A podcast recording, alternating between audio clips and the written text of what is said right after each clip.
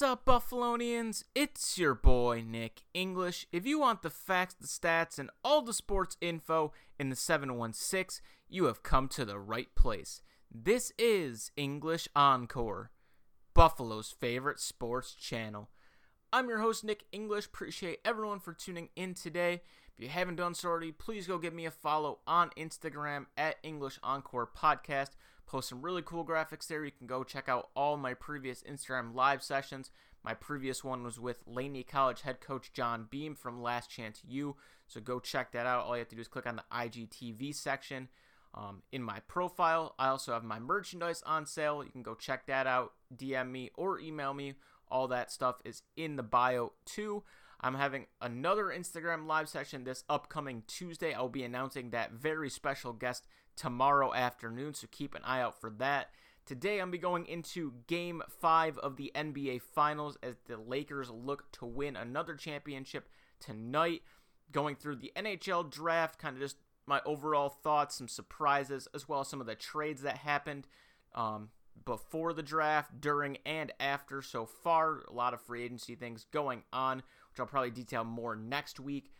And then I'll be going into some NFL talk about the Tennessee Titans and everything going on with them and COVID and why the NFL looks like an absolute joke with how they've handled things so far with that situation. But starting off, as I said before, with Game 5 of the NBA Finals, uh, tonight at 9 o'clock, the Lakers currently lead the series three games to one after they snuck by the Heat 102 96 in Game 4. Um, for the Miami Heat, Bam Adebayo has returned. He had 15 points and seven rebounds in the game. He did have four fouls. You could definitely tell he wasn't. Um, I wouldn't say not in game shape, but you could definitely tell there was some um, little bit of agging pain going on with him that he was playing through, and he still had to get back into game form after missing a few games of a huge NBA Finals. Um, Duncan Robinson, Tyler Herro were spectacular. They came alive for 38 combined points. But at the end of the day, I do think that they ended up costing Miami a little bit down the stretch of the game.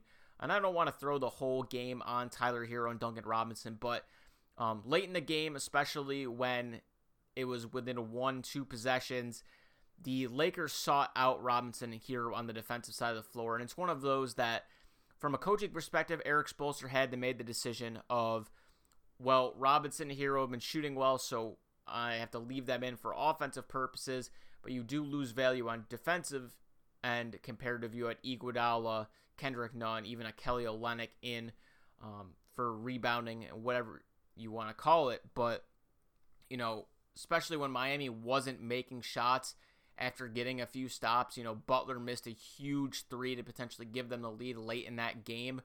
But as I said before, they just went at Herro and Robinson and they took advantage with LeBron and the pick and roll and everything. So I want to see how they adjust late in Game Five tonight, especially if it's close. Um, I do think Iguodala and Olynyk do need to play a little bit more in Game Five than they did um, in Game Four. I think a part of that was because Bam returned and they were playing more minutes before because Bam wasn't there. But I think Olynyk and Iguodala have both played tremendously well in the finals and have been a big reason why you've even got a game so far. Um, so I do think that Miami has a solid chance to bounce back. I think Jimmy Butler and Spoelstra have the right mentality.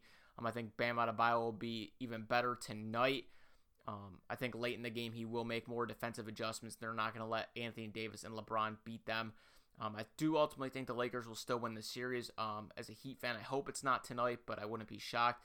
Um, I do think it's going to go six games, and I hope Miami's going to pull one out tonight, but I wouldn't be shocked at all if they do.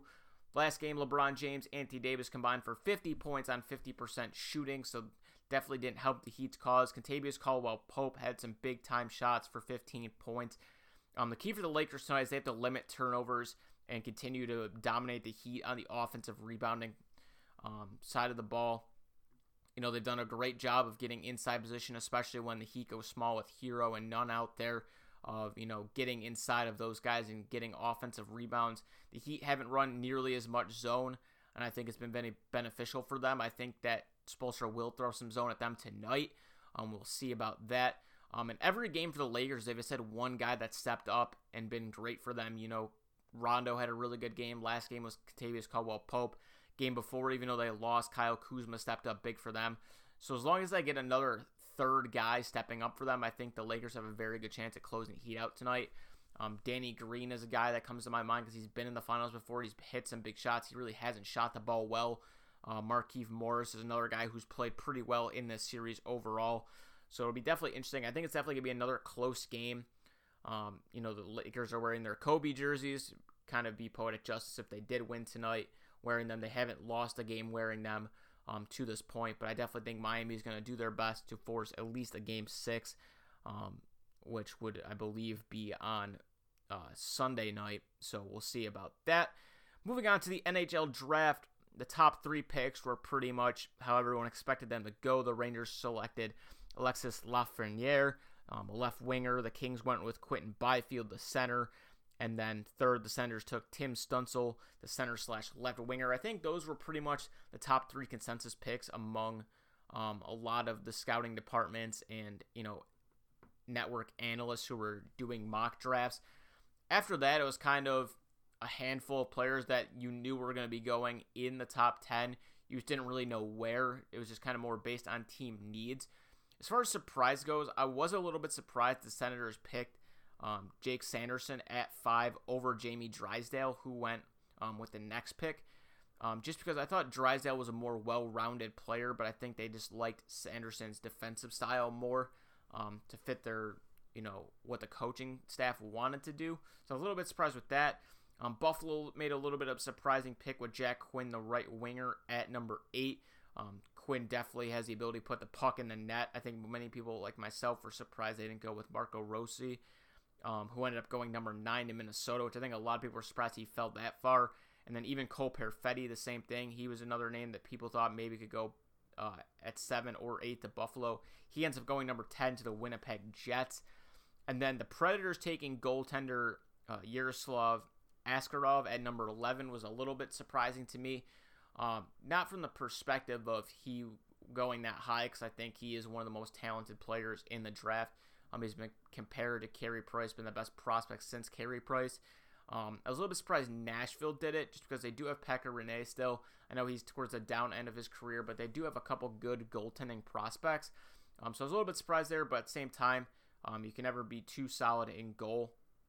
And then just some of the quick trades, um, like I said before, during and after the draft so far. So Paul Stastny was traded today to the Winnipeg Jets for a fourth round pick um, and Carl Dahlstrom. Um, the Predators, during the draft, acquired Luke Kunin as well as some picks in exchange for uh, the Wild got Nick Bonino from them. The Senators acquired Matt Murray during the draft for Jonathan Gruden and a second round pick. Murray today then signed an extension for four years. Um, and the big trade so far was Max Domi to Columbus from the Canadiens in exchange for Josh Anderson. Domi ended up signing a two year, $10.6 million extension, whereas Josh Anderson signed a whopping seven year, $38.5 million extension. Um, a lot of people were absolutely shocked by that deal. Um, it was another case of you're kind of paying the player in hopes of future production. This is a guy that's only had one 20 goal season. He's never produced over 50 points. Um, so to pay him that kind of money, you're definitely um, thinking that he's going to be a stud for you in the future. Um, Domi's definitely, I think, a more well-rounded product. He just had some injury issues, and I think it's a very good deal for Columbus getting him on that two-year. Definitely some other uh, moves you got to keep an eye on. Braden Holtby ended up signing with the Canucks. Jacob Markstrom is reportedly going to sign with the Calgary Flames. Um, no other huge moves uh, to note thus far. Um, a lot of other third, fourth line guys. The big names really haven't um, gone anywhere yet. We're going to see where guys like Pietrangelo go. Um, but that'll probably be more of next week episode when, you know, a full first week of free agency is kind of through more than just the first few days here. Overall, I thought the draft, um, you know, took a very long time, a lot longer than um, people expected. But I think the order and the players that went in the first round, there really wasn't a ton of shocks. There's definitely some first round talent that went into the second round.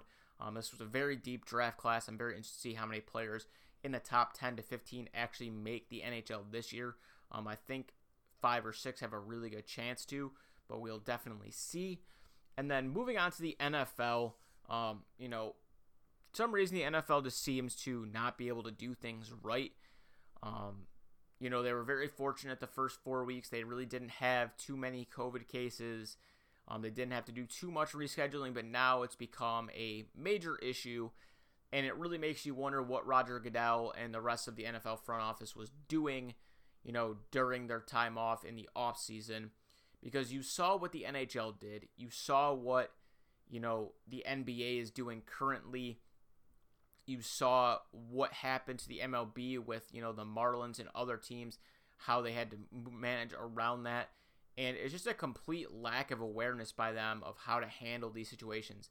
You know, you had to have a plan in place so that when COVID cases start coming up, you know exactly what to do. And I think the Buffalo Bills and the Pittsburgh Steelers definitely got the short end of the stick um, based on what's been going on with Tennessee Titans. So for those of you who don't know, um, the Tennessee Titans are facing a huge punishment after an investigation showed.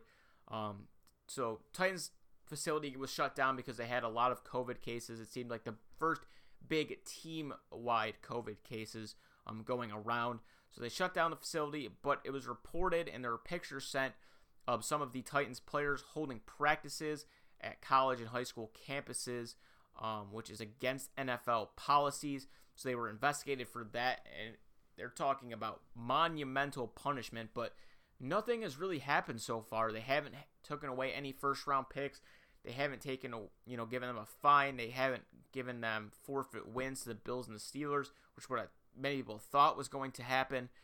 Um, I just think it's a complete bad look for the NFL from the perspective of the Titans aren't following the rules clearly they haven't been doing what they need to do. There's been reports that they've been lackadaisical with the mask requirements during practices and outside of practices, and yet the NFL is going at all lengths to help them.